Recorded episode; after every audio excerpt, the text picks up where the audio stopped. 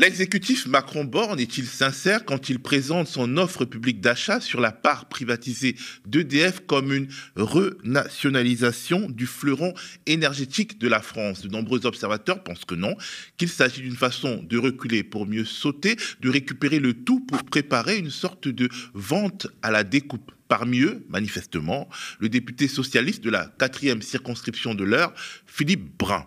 Suivant le principe de précaution valent mieux qu'une, il a rédigé une proposition de loi visant à graver dans le marbre de la loi ce principe de la nationalisation d'EDF et en a profité pour tenter de faire adopter des dispositions permettant aux petites entreprises, notamment aux artisans, en particulier aux boulangers, hein, qui sont un peu emblématiques de cette injustice, de bénéficier du tarif réglementé de l'électricité. Cette proposition sera examinée jeudi. Philippe Brun est à mes côtés pour en parler. À mes côtés également, Anne de Bréjas, ingénieure de recherche, économiste de l'énergie et porte-parole de Sud Énergie. Anne de Bréjas est à la fois une bonne connaisseuse de son sujet dans les différents aspects et une citoyenne engagée pour plus de justice sociale, écologique et donc énergétique.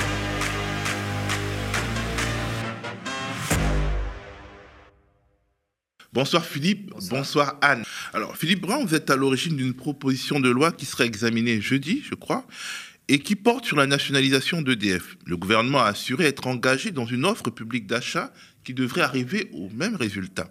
Mais cela ne semble pas vous convaincre au point où vous où vous engagez une sorte d'initiative parallèle. Pourquoi? Qu'est-ce que vous apportez en plus de différent du projet gouvernemental? Ah, il faut revenir au début de cette initiative. Vous m'aviez reçu d'ailleurs sur le plateau du média, je vous en remercie. Euh, je suis rapporteur spécial à la commission des finances sur les participations de l'État, c'est-à-dire que c'est moi qui suis chargé de contrôler les entreprises dans lesquelles l'État euh, a une action. Voilà.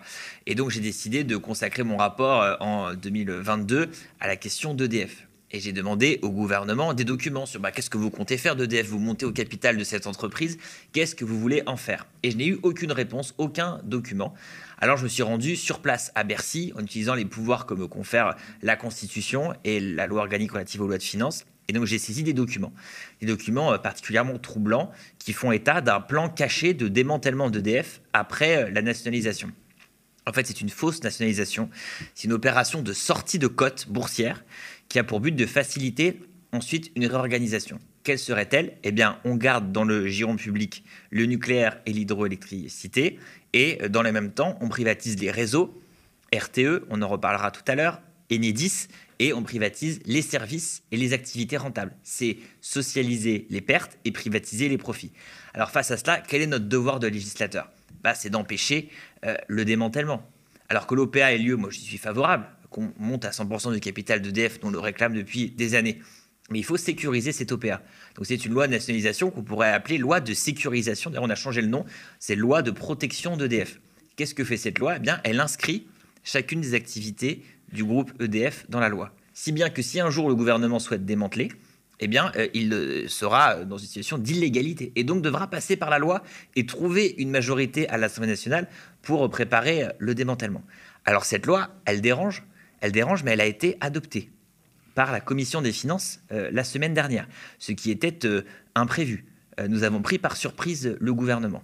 Nous avons trouvé une majorité de députés en commission des finances pour la voter. Qui l'a voté Évidemment toute la gauche, qui était très mobilisée. le groupe LR, et donc là-dessus, on en reparlera peut-être tout à l'heure sur l'équilibre politique. Moi, je fais équipe avec le groupe LR. ils ont des positions désormais, ce n'était pas le cas avant, très claires sur l'énergie, et donc ils soutiennent cette proposition de loi. Et le RN a apporté aussi ses voix. Je n'ai pas négocié avec le RN, mais il se trouve qu'ils ont apporté aussi leur voix. La loi passe jeudi Donc, en gros, euh, la seule force euh, euh, d'une certaine taille qui était hostile à cette loi, qui au fond venait dire la même chose que ce qu'ils prétendaient faire, c'est la majorité. Ce qui est un aveu finalement de leur projet caché. pourquoi ne pas la voter si finalement leur projet est de garder EDF tel quel? On sait qu'aujourd'hui, une banque d'affaires a été mandatée pour vendre Dalca. C'est une information qui circule aujourd'hui euh, dans la presse. Moi, j'ai eu... Dalkia qui est Dalkia, vous savez, c'est l'entreprise euh, enfin c'est la filiale d'EDF qui fait des services, services à l'énergie, euh, par exemple services de chauffage pour les collectivités, euh, services dans les industries. Donc vous savez que les services dans l'énergie, c'est, Madame qui est économiste en parlera, c'est un peu l'avenir. Hein. C'est là où il y a le plus de relais de croissance parce qu'aujourd'hui, on a besoin certes de se fournir en électricité, en gaz, on a aussi besoin de se fournir en services énergétiques. Donc c'est une pépite du groupe EDF que EDF veut vendre, en tout cas que le gouvernement veut vendre. Je, me tourne très vite vers vous, Anne, mais j'aimerais savoir, par curiosité, quels sont les arguments des députés euh, macronistes pour rejeter votre proposition de loi qui venait sécuriser leur belle initiative de nationalisation d'EDF. D'abord, de dire que euh, bon, d'abord dire que je suis fou. Voilà, que j'ai je d'inventer le projet Hercule, hein, qui n'a jamais été défendu par le gouvernement, qui n'a jamais été proposé. J'ai même inventé la profession de foi de premier tour d'Emmanuel Macron, qui mentionne qu'il y aura une réorganisation d'EDF. Voilà, donc j'invente des choses.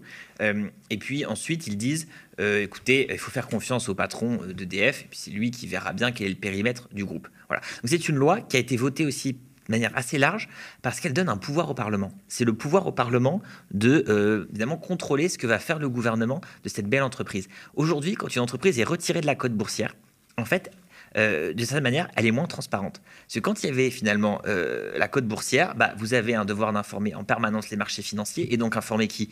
Le grand public, les syndicats, les politiques, et parlementaires. le Parlement. Et indirectement le Parlement. Là, quand vous passez une entreprise 100% publique, il n'y a aucun contrôle. Finalement, elle rendez compte à qui? À Bercy. Et le seul contrôle possible, c'est moi, une fois par an, qui va faire une perquisition à Bercy, si Bercy ne veut pas me donner les documents. Donc on est mais, dans disons même dans les rapports dans les rapports politiques, dans la civilité politique, c'est quand même dommage que dans une démocratie, on soit obligé d'aller forcer la porte d'un ministère quand on est parlementaire pour avoir des infos. C'est le fonctionnement bureaucratique de notre pays, voilà. Et donc je pense que nous, la gauche, il faut qu'on défende la nationalisation, oui, mais on défend pas la bureaucratie. Donc on a aujourd'hui un fonctionnement bureaucratique avec un État qui est très peu transparent par rapport aux autres pays euh, européens. Voilà, on a très peu d'informations aujourd'hui sur les entreprises dans lesquelles l'État a une action, sauf celles qui sont cotées. Et donc c'est pour ça qu'on on doit faire travail très lourd. Et moi, je suis tout seul à le faire à la commission des finances avec une administratrice qui est très brillante d'ailleurs, qui travaille avec moi. Et elle a plein de choses à faire aussi. Euh, et donc, on voit que le contrôle parlementaire, finalement, il est très restreint. Alors, je me tourne euh, vers vous, Anne. J'imagine que vous avez lu la proposition de loi portée par Philippe Brun. Quel est votre regard de spécialiste des questions énergétiques sur ce texte? Alors, Sans complaisance, hein, il est là, mais faisons comme s'il pas là. Bah, alors, déjà, hein, le, fait, tout ce qui va dans le sens d'une reprise en main de ce secteur essentiel, de ce bien essentiel qu'est l'électricité par la puissance publique, pour moi, est une bonne chose. Donc, je dirais, ce texte va dans le bon sens, euh, c'est clair. Et, euh, je suis tout à fait d'accord avec le fait que euh, ce, que cherchait à faire le gouvernement, probablement, c'était Hercule masqué. C'est-à-dire Hercule, c'est-à-dire, pardon, c'était le, projet de démantèlement qui a été décrit par Philippe Brun, c'est-à-dire que on, l'État voulait, ça a duré on a eu un feuilleton pendant à peu près cinq ans hein, sur cette histoire, c'est-à-dire que la situation d'EDF était, paraît-il, intenable, et que donc il fallait euh, découper l'entreprise en, morceaux, une, euh, une partie qui, serait totalement publique, avec, comme ça a été dit, le nucléaire et l'hydraulique. Les gros euh, investissements lourds. Les gros investissements lourds, les filières un peu historiques parce que celle-là, je pense que de toute façon, ça n'intéresse pas le, privé. Et puis, en contrepartie, en échange, euh, accepter d'ouvrir plus largement au privé le capital du reste, et en particulier effectivement Enedis, la commercialisation, ce qu'on appelle la fourniture, euh, tout toute l'activité internationale, euh, voilà, également les, systèmes insulaires, donc, qui, qui sont encore en monopole aujourd'hui. Et donc il y a eu une grosse bagarre sur, euh, sur ce sujet. C'était absolument une opacité invraisemblable. Et ça, je trouve que c'est aussi euh, très, très intéressant de voir ce que vous êtes, ce que vous êtes arrivé à dénoncer d'un point de vue opacité. Et je vais y revenir parce que cette opacité, elle est partout dans le secteur énergétique, pas seulement dans le secteur énergétique, mais sur la question des marchés de l'énergie, c'est invraisemblable. C'est-à-dire qu'on ne peut négocier, on ne peut savoir ce qui se passe sur rien. Et donc Hercule, donc ce projet Hercule, il a été en négociation avec la Commission européenne. Donc on n'avait rien, on savait rien, et ça a duré comme ça, je vous dis, des années pour à la fin qu'on nous dise ah bah finalement euh, l'Europe n'est pas d'accord. Et là, et, alors il avait été question à une époque que d'y aller en plusieurs phases justement, que euh, l'État nationalise, enfin rende public entièrement EDF, puis dans une deuxième étape vendre la partie privée. Donc c'est sûr que c'était ça qu'ils étaient vendre en train. la partie, euh, disons, la, partie rentable, pardon. Rentable. Hmm. Et d'un coup, au milieu de l'été, alors qu'on est en pleine crise énergétique avec des factures qui flambent, il nous annonce euh, une nationalisation d'EDF sans nous dire absolument à quoi ça, ça pouvait servir. D'un coup, la Commission européenne, l'Europe aurait été d'accord sur ce qu'elle avait refusé pendant, pendant des années. Enfin, c'était juste absurde. Donc je dirais, c'est une. la Commission européenne a vu la lumière, peut-être. Bon, ça doit être ça, oui, ça, doit être ça, mais elle ne la voit pas beaucoup sur le reste. Et donc, pour moi, c'est une bonne chose d'aller vers, euh, vers une reprise publique plus claire, d'éviter euh, cette vente à la découpe. Mais pour moi, ce, ça n'est qu'un premier pas, c'est un pied dans la porte essentiel, mais la vraie question, et qu'il va falloir, sur laquelle il va falloir avancer très vite, c'est la question de la mise en concurrence de ce secteur électrique indispensable. Ça ne marche pas, ça fait 20 ans que ça ne marche pas, 20 ans que nous on dit que de toute façon ça ne peut pas marcher, 20 ans qu'on a des crises à répétition, on a l'impression que là on, ça marchait très bien soi-disant et maintenant il y a une crise. Bon alors déjà on vient de rappeler 5 ans d'Hercule où euh, la ministre disait que le statu quo n'était pas possible, que c'était la catastrophe. Bon, ça a été crise sur crise depuis le début, ça a été rustine sur rustine depuis le début où il fallait rester dans ce marché enfin, moi, ce que je dis toujours, c'est on essaye de faire rentrer un rond dans un carré. Le système électrique ne peut pas être mis en concurrence. C'est un système par nature coopératif. Et donc, on a rajouté des rustines et des rustines et des rustines. À chaque fois qu'on rajoutait une rustine, ça refuyait ailleurs, évidemment. Et donc là, on arrive à cette crise complètement paroxystique qui, je pense, on va y revenir, mais qui crée une crise économique majeure, qui alimente l'inflation, qui a mis plein de personnes en grande difficulté, des entreprises de toute taille en grande difficulté, qui, risquent de, provoquer des délocalisations euh, de l'industrie, qui pour les collectivités sont une catastrophe et qui figent tous les investissements de transition énergétique. Donc ça fait quand même un an et demi que ça dure, un an et demi que le Premier ministre a dit « Ah mais les marchés sont aberrants », et un an et demi plus tard, qu'est-ce qui s'est passé? Des rustines, des rustines, des rustines, des mécanismes invraisemblables. On pourrait y revenir sur les boulangers, mais c'est incroyable pour arriver à ce qu'aujourd'hui, les boulangers, ils payent. On, leur a généreusement euh, annoncé qu'ils allaient payer 280 euros du mégawattheure au maximum, c'est-à-dire à peu près quatre fois ce que ça coûte. Et donc là, il faut arrêter là. Et juste pour finir, il y a une enfin, parce qu'à la suite de cette crise, il y a une réforme en profondeur du marché de l'électricité qui est annoncée à l'échelle européenne, qui doit sortir en mars. Il y a une consultation publique qui est sortie il y a deux semaines, avec trois semaines pour répondre.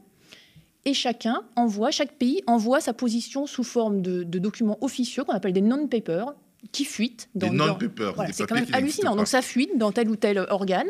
Quand on arrive à les lire, c'est indigent, ça, ne décrit quasiment rien. Quoi. On a trois paragraphes. Et quand nous, moi je peux démontrer que ça ne peut pas fonctionner, les, ce qu'ils proposent. La eh ben, France a déjà sorti son non-paper La France a sorti plusieurs non-papers, le dernier qui est à peu près du même topo que les autres. Alors maintenant, il y a EDF aussi, qui, EDF qui a sorti, enfin je ne sais pas s'il est sorti, quoi, qui, produit des non-papers, parce que alors, on a nationalisé, mais on a mis à la tête... C'est-à-dire ce ne sont pas les documents qui sont disponibles publiquement, si? Non, il n'y a rien qui est disponible publiquement. Mais comme, comme au moment d'Hercule, c'est-à-dire que c'est de la négociation européenne, et donc personne n'a rien de droit de voir. Certains fuitent, d'autres pas. Voilà. Mais sauf qu'à la fin, on voit bien que la seule. Alors, nous, on met sur la table une proposition qui est de dire il faut sortir de la concurrence, revenir aux tarifs réglementés de vente. Certes pour les petites entreprises, mais pour tout le monde. Tout le monde, les grands, les grands consommateurs demandent ça aussi.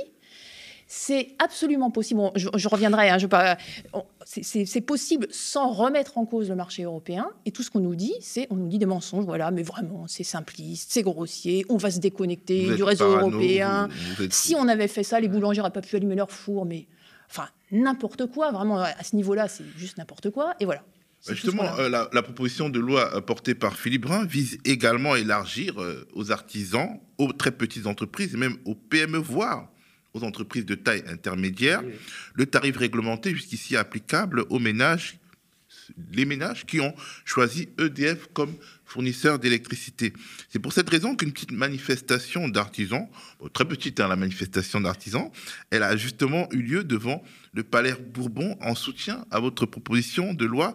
Notre consoeur Justine Laporte est allée à la rencontre euh, des manifestants. Je suis vendeuse dans une boulangerie dans le 14e et donc on a reçu euh, mi-décembre, je crois, les informations relatives aux nouveaux tarifs. Euh, en ce qui nous concerne, c'est multiplié par 6. On est une petite équipe euh, à l'ancienne, c'est-à-dire le moins de machines possible. La première source d'énergie, ce sont les frigos et les fours. multiplié par 6, on ne peut pas vivre. On a un patron qui n'a pas de salaire. Nous sommes là aujourd'hui pour euh, réagir, enfin dire merci aux députés qui ont voté un amendement demandant le bouclier tarifaire pour nous les artisans et on est là pour représenter tous les artisans. on essaie de se faire entendre depuis quelques mois maintenant par le gouvernement, leur expliquant que les aides qu'ils ont mis à disposition pour certains artisans dont nous faisons partie, c'est-à-dire les gens qui ont des compteurs électriques de plus de 36 kVA, ne suffiront pas à maintenir nos commerces à flot. Euh, malheureusement, nos marges ne nous permettent pas, comme les boulangers au niveau des pressings, de pouvoir dégager euh, suffisamment d'argent pour payer les factures euh, de l'énergie. donc, on représente nos collègues qui n'ont pas pu venir en province et qui, aujourd'hui, on a des collègues euh, qui sont passés de 100 euros de mégawattheure euh, euh, courant janvier à, au 31 janvier à 650 euros de mégawattheure, tarif négocié avec EDF. Donc là, autant dire que si ça, ça continue pendant quelques mois, bien sûr, ils vont avoir quelques aides, mais les aides, ça va les ramener, aller sur leur offre à peine 200 euros le mégawattheure. Ça reste quand même, même à 400 euros le mégawattheure, c'est pas possible. Même à 280 euros le mégawattheure, comme propose Bercy, c'est pas possible non plus ça ne passe pas, on n'a pas de marge, on ne gagne pas autant d'argent par mois pour payer ses factures. Une réaction, Anne? Je vous voyais très euh, à l'écoute. Bah oui, oui, parce que c'est, il résume, euh, il résume bien. Alors, on, est passé par des phases en plus. Je, vais juste vous lire euh, ce, qui, était un moment sur le site du ministère hein, pour, les, euh, pour, le, pour les boulangeries. Une boulangerie pourra bénéficier d'une aide égale à 50% du différentiel entre la facture 2021 majorée de 50% et la facture du mois concerné dans la limite de 70% de la consommation de 2021 et plafonnée à 4 millions d'euros. Bonne chance pour appliquer ça. Donc il rajoute sans arrêt, déjà. mais c'est incompréhensible. Et il rajoute sans arrêt des rustines, des, des, systèmes mais ultra compliqués pour à la fin qui payent beaucoup beaucoup plus cher que ce que coûte euh, le système de production électrique. Et avec un gouvernement qui dit il faut absolument que les clients, que les consommateurs puissent bénéficier du coût de production de l'électricité en France, ils disent ça et ils font des propositions inverses. Et quand nous on dit bah écoutez, nous on vous propose une solution qui fera, là, qui garantit ça, tarif réglementé pour tout le monde, basé sur les coûts de production, ils nous disent que c'est euh, simpliste, etc., sans évidemment, sans donner aucune critique concrète de ce, de ce qu'on propose. C'est plus simple, plus robuste, ça a été expérimenté, mais non, on ne peut pas en débattre. Euh, est-ce que les artisans, les boulangers, euh, les, les, personnes qui possèdent des pressings payent et très au-delà du coût de production de l'électricité, mais où va l'argent? Ah bah ça, c'est ce qu'on aimerait savoir. Je pense qu'il y aurait une autre mission à faire là-dessus sur où va l'argent. C'est hyper opaque. Alors, on, en est avec le gouvernement. Bah, apparemment, ça va chez certains fournisseurs, parce que le gouvernement nous dit, ça fait quand même un, mois et demi ça, un, an et demi que ça dure, encore une fois, dit aux fournisseurs, écoutez, vous seriez gentil de prendre en charge une partie de l'augmentation. Donc, on voit à quel point l'État semble complètement désarmé. Après, il y a des producteurs aussi qui s'en mettent plein les poches. Hein. Alors, euh, vous avez fait aussi une mission EDF, sur. Euh, alors, EDF, c'est plus compliqué parce que EDF, il a eu. Euh, alors, EDF déjà été mis à contribution pour le bouclier tarifaire de, de l'année dernière, dans un mécanisme aussi invraisemblable. Bon, enfin, de deux, il fallait qu'il fasse un chèque en gros à ses, à ses concurrents, euh, pour permettre de, baisser le, le, coût. Et puis EDF est face aujourd'hui, enfin cette année a été face à un parc de production euh, qui produisait beaucoup moins que d'habitude euh, suite à un défaut générique sur les centrales. Et donc dans un système de marché, a été obligé de racheter de la, la, production qui lui manquait sur les marchés à un prix exorbitant. Donc, EDF, Mais les marchés, c'est qui? Les marchés, c'est qui? C'est quelle entreprise? Bah alors, il y a, il y a et Total qui se sont, euh, qui, s'en sont mis plein les poches. Hein. Qui détient la compagnie nationale du Rhône. Et là, franchement, enfin, la compagnie nationale du Rhône, déjà avant la flambée des prix, alors qu'ils vendent au prix de marché, euh, il y avait un rapport de la Cour des comptes qui disait qu'il se faisait 24% de rémunération du capital par an. Et, et la Cour des comptes qui disait les barrages sur le Rhône ne sont plus gérés dans l'intérêt des consommateurs.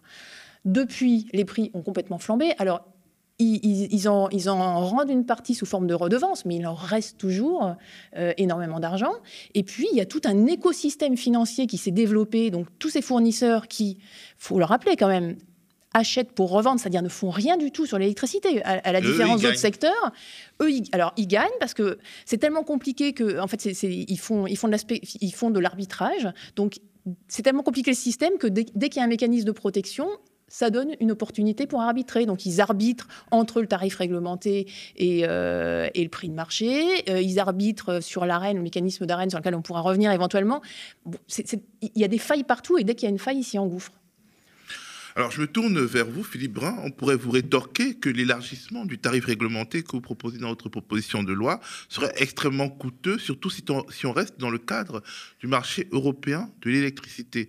Où est-ce que vous allez prendre l'argent? Je me mets à la place euh, d'un député euh, macroniste qui vous ferait la leçon. Alors d'abord, une précision, c'est pas une proposition de loi offensive, c'est une proposition de loi défensive. Hein. On ne construit pas une cathédrale, euh, on, est, on essaie juste de mettre des rustines donc d'abord, un, empêcher le gouvernement de mettre le dernier clou sur le cercueil de nos services publics de l'électricité, donc la, vraie nationalisation et la sanctuarisation des activités d'EDF. Et deux, on essaye de ne pas totalement tuer euh, nos artisans, nos commerçants, nos entreprises. Moi, je vais vous expliquer un retour de terrain une circonscription dans le département de l'Eure où j'ai 4 députés RN sur 5 et Marine Le Pen a fait 53% à l'élection présidentielle. Je vous raconte. Hein. Voilà, je suis le seul député pas RN de mon département.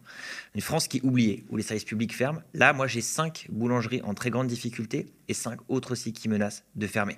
Et c'est pas les boulangeries de centre-ville, c'est les boulangeries qui sont euh, dans les villages. Euh, le chiffre d'affaires consolidé des boulangeries artisanales en France, c'est 11 milliards. Leur euh, profit moyen, leur marge euh, moyenne, elle est consolidée, elle est à 1,5 milliard. Et l'augmentation des prix d'électricité pour les boulangeries, c'est 1,6 milliard. Ça veut dire que si on fait rien pour les boulangeries, 100% de leur marge, et même au-delà, va être absorbé euh, dans l'électricité, ce qui n'a aucun sens. Madame le rappelait, on vend la reine 42 euros du mégawattheure et, et là ils achètent 500, 600 euros avec la limitation du gouvernement 280 euros. C'est inacceptable. Donc, la proposition de loi, elle, elle met finalement un, mécanisme, on, a, on, a, une sortie du marché, entre guillemets, voilà, on revient à l'ancien système pour les euh, boulangers, pour les artisans, euh, pour les commerçants et toutes les entreprises de moins de 2000 salariés. Donc on est quand même sur un objectif assez large. Alors vous me dites, ça coûte cher. On est en train de faire, évidemment... Ah, je dis pas, je dis qu'on pourrait vous dire que ça coûte cher. Ce qui coûte très cher, si vous voulez, c'est tout ce système-là. Euh, c'est le bouclier tarifaire actuel il a déjà coûté en deux ans 100 milliards. Vous vous rendez compte, 100 milliards, c'est ce qu'on doit investir. C'est tout ce que ça doit coûter, le grand carénage et les nouveaux EPR. Les nouveaux EPR plus le grand carénage, c'est euh, le maintien en vie des centrales existantes, c'est censé nous coûter sur 20 euh, ans 100 milliards. Et là, en, en, deux ans, on a dépensé 100 milliards à subventionner des prix pour un marché qui dysfonctionne subventionner totalement. des prix, mais aussi des entreprises. Hein. Oui, mais, c'est un marché qui dysfonctionne totalement. Ça n'a aucun sens. Si vous voulez, produire euh, notre électricité. On a l'impression qu'il y a une sorte de marché euh, oui. Bah théorique, mais enfin, ça va dans les profiteurs de, crise, si vous voulez. Ça n'a aucun sens. On produit notre électricité à 42 euros du mégawattheure et on l'achète à 600. Ça n'a aucun sens. On a consenti durant des années à des investissements importants dans le nucléaire. Qu'on soit pour ou contre le nucléaire, il est là. Euh, on, a des barrages, on a une très bonne exposition euh, hydroélectrique euh, en France. Là aussi, c'est des investissements coûteux, colossaux. On a construit un service public et on ne peut pas bénéficier de l'électricité au prix auquel on l'a, on l'a, on produite. C'est pas, pas normal. Voilà. Donc ce marché est totalement dysfonctionnel et nourrit qui? Bah, C'est Engie Trading. C'est la filiale d'Engie qui fait du trading d'énergie, c'est Total Energy Trading, mm. c'est EDF Trading, alors que c'est compensé par euh, tous les problèmes que Madame euh, évoquait, euh, qu'a rencontré EDF l'année dernière. EDF e aussi, paye et gagne, mais alors que les autres ne font que gagner. C'est les fournisseurs alternatifs. C'est aussi un certain nombre de comportements spéculatifs de certaines usines, notamment allemandes, qui décident de stopper leur production pour revendre leur capacité sur le marché. Aujourd'hui, aujourd'hui vous, êtes, vous avez une production industrielle vous avez tout intérêt à arrêter votre usine et revendre l'électricité que, vous avez achetée pour euh, faire de la spéculation. Donc on a un système totalement dysfonctionnel. C'est comme si on avait décidé de créer un marché européen des mètres cubes d'eau. Aujourd'hui, on a euh, l'eau, bah, c'est un bien public, ça appartient aux collectivités, il y a des concessions, mais euh, il n'y a pas de marché européen. Il n'y a pas de marché d'ailleurs, euh, tout le monde paye l'eau au même prix selon la commune à laquelle il habite. Si on avait créé un marché des mètres cubes d'eau, on aurait pu avoir cette spéculation sur l'eau comme ça qui arrivait, puis alors payer l'eau 400, 500 euros du mètre cube, exactement de la même manière. Alors que ça n'a aucun sens. L'électricité qu'on consomme, nous, en France, aujourd'hui, l'électricité que je consomme chez moi, à Louviers, dans l'heure, elle est produite où? Bah, à Panly, à Paluel, dans les centrales nucléaires euh, du secteur. Elle vient pas de je ne sais où. Euh, donc ça n'a aucun sens. Et donc dire que euh, un marché européen d'électricité, il est intéressant, pourquoi il est intéressant? Quand on a effectivement des, pénuries. Mmh. Mais ça a toujours existé. Ça s'appelait euh, l'interconnexion. C'est ça, oui. Ça existe depuis les années 60, 70. Mm. Madame, c'est mieux que moi. Et donc, on peut tout à fait dire qu'on achète sur un marché de gros avec des prix qui sont régulés euh, entre États, des capacités supplémentaires en cas de pic. Mais cette situation-là de marché totalement spéculatif est très dangereuse pour notre économie. Et donc, c'est pour ça que les députés LR, et je le répète, c'est une loi transpartisane, euh, ont voté euh, notre- mon amendement euh, pour euh, repasser au tarif réglementé. Parce que les industriels sont les premiers à venir nous voir pour nous dire euh, pitié, euh, ré- résolvez ce problème. Moi, j'ai organisé une réunion dans ma circonscription avec 40 industriels euh, de ma circonscription et des artisans, des commerçants. On est sorti de cette réunion, ils m'ont dit Monsieur le député, pitié, nationalisez EDF. Parce que ce qui se passe aujourd'hui, c'est une menace pour tout le monde. C'est une menace pour la compétitivité de notre pays. C'est une menace évidemment pour notre commerce de proximité. C'est une menace pour nos villages. C'est une menace pour nos, euh, pour nos foyers. Pour le niveau de vie aussi, parce que ça, ça alimente l'inflation d'une manière faire- folle. On parle, on parle de compétitivité. Vous pouvez faire toutes les réformes fiscales du monde, toutes les réformes de code du travail du monde, toutes les baisses de charges, de cotisations sociales du monde. Ça ne se- ce n'est rien à côté de l'explosion des prix de l'électricité. Dans la métallurgie, l'énergie, ça représente déjà quasiment 30% des coûts. Donc quand ça passe de 30 à 40 ou à 50, si vous voulez, on fait exploser. Euh, Là, on n'est plus du tout compétitif. La masse salariale dans une entreprise industrielle de métallurgie, par exemple, c'est 18 à 20%. Quand l'électricité, ça monte à 30, ça monte à 40. Là, là, on explose la compétitivité. Donc, si on veut parler de compétitivité, si on veut parler d'industrie, si on veut parler d'artisanat, de commerce, on doit faire baisser le prix de l'électricité. Et comment on le fait baisser? Eh bien, avec un monopole public et une entreprise nationalisée. Il n'y a pas de meilleur moyen. Et donc, on est dans un moment où on doit finalement reconstruire ce qu'on a détruit. Et moi, je suis content parce que à la Commission des finances à l'Assemblée nationale, mercredi dernier, c'est la première fois depuis 25 ans qu'on a un vote majoritaire de l'Assemblée nationale qui va à l'envers de ce qu'on fait depuis 25 ans.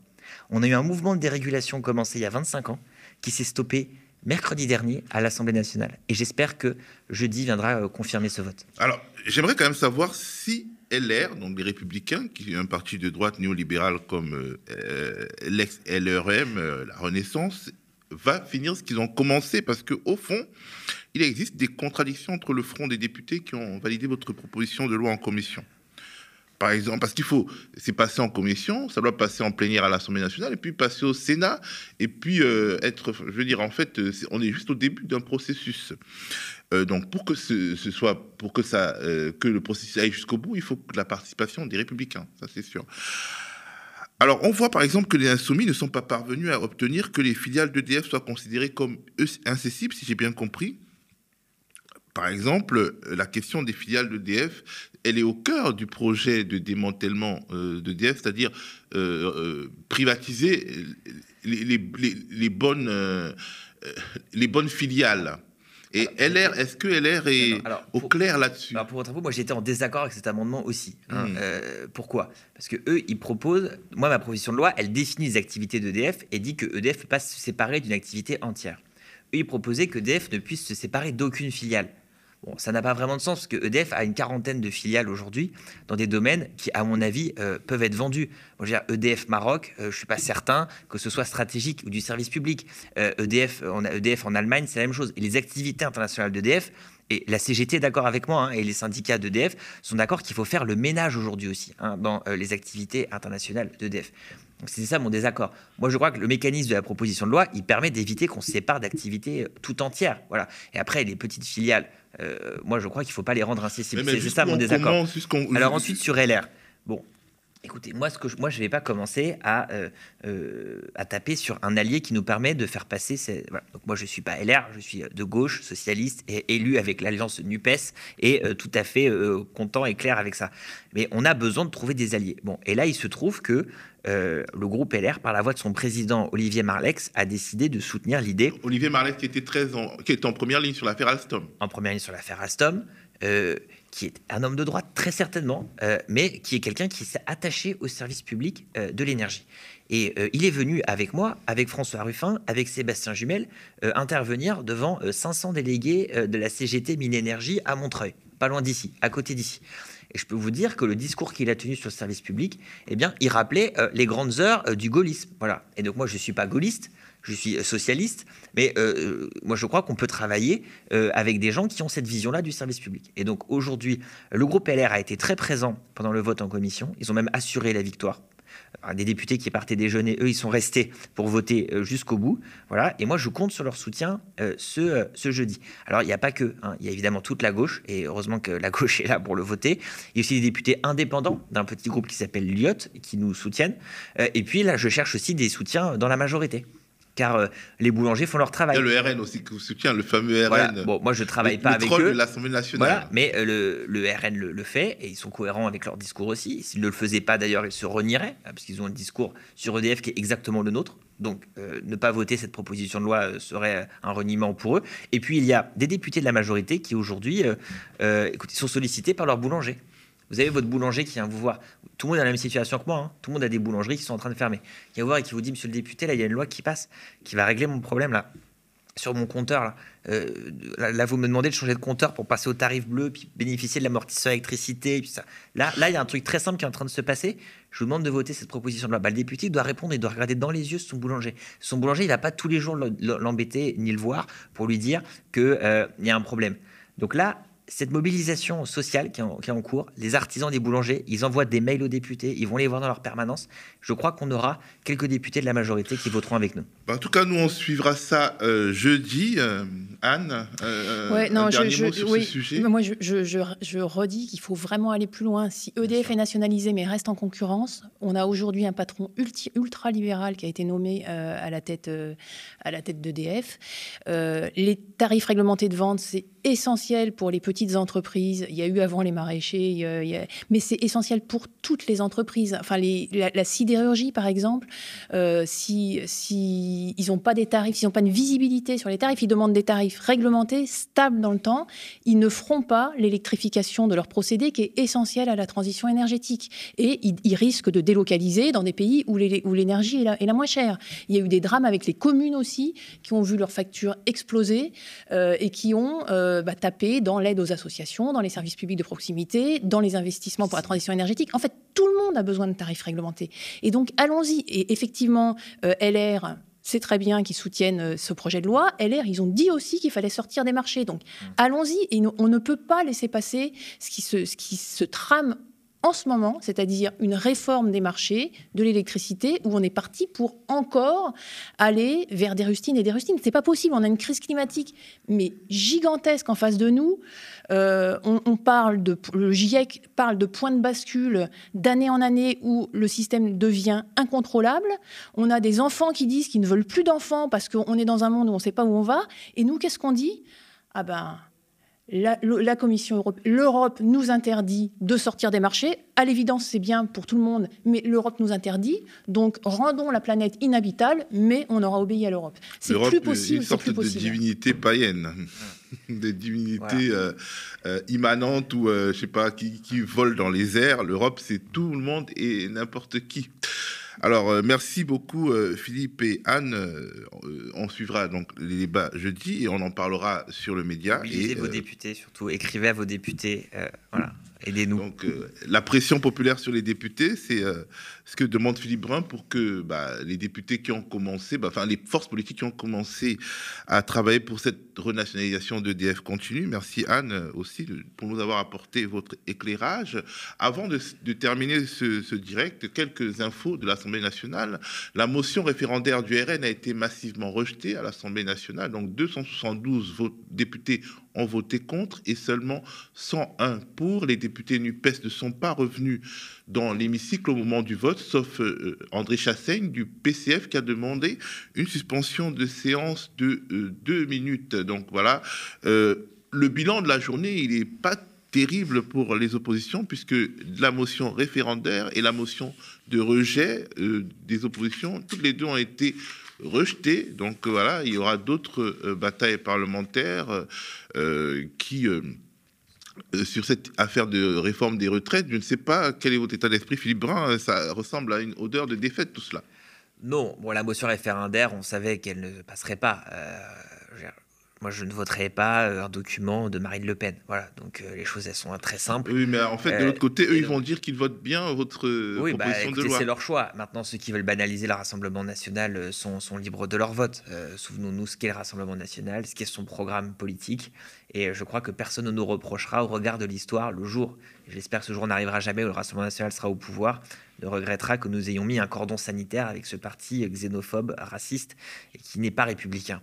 Maintenant, euh, sur la question euh, euh, de la motion de rejet, eh bien, on savait aussi qu'elle n'allait pas passer. Et finalement, est-ce que c'est si grave? Non, parce qu'on va pouvoir discuter justement de cette réforme article par article. Et moi, j'espère qu'on va arriver au vote sur l'article 7. C'est quoi l'article 7 C'est l'article qui permet de passer la retraite de 62, l'âge légal de 62 à 64 ans et qu'on va pouvoir infliger une défaite au gouvernement, car selon nos décomptes, il n'y a pas de majorité à l'Assemblée nationale sur le report de l'âge légal de 62 à 64 ans. Mais une fois de plus, tout est entre les mains du groupe Les Républicains qui partagent le même logiciel politique finalement que euh, Renaissance. C'est ça le problème. Et, 25 députés LR ne partagent pas ce logiciel politique. Euh, voilà. Euh, moi, je vous invite à regarder ce que font certains députés. Il faut, c'est vrai que nous on est de gauche, alors on n'a pas on n'est pas, pas habitude à, avoir de la mensuétude pour les députés de droite, mais certains d'entre eux, euh, écoutez ce qu'ils disent en commission euh, des finances, en commission des affaires sociales, ils ont des arguments extrêmement proches des nôtres. Il y a un député, je vous conseille de le suivre.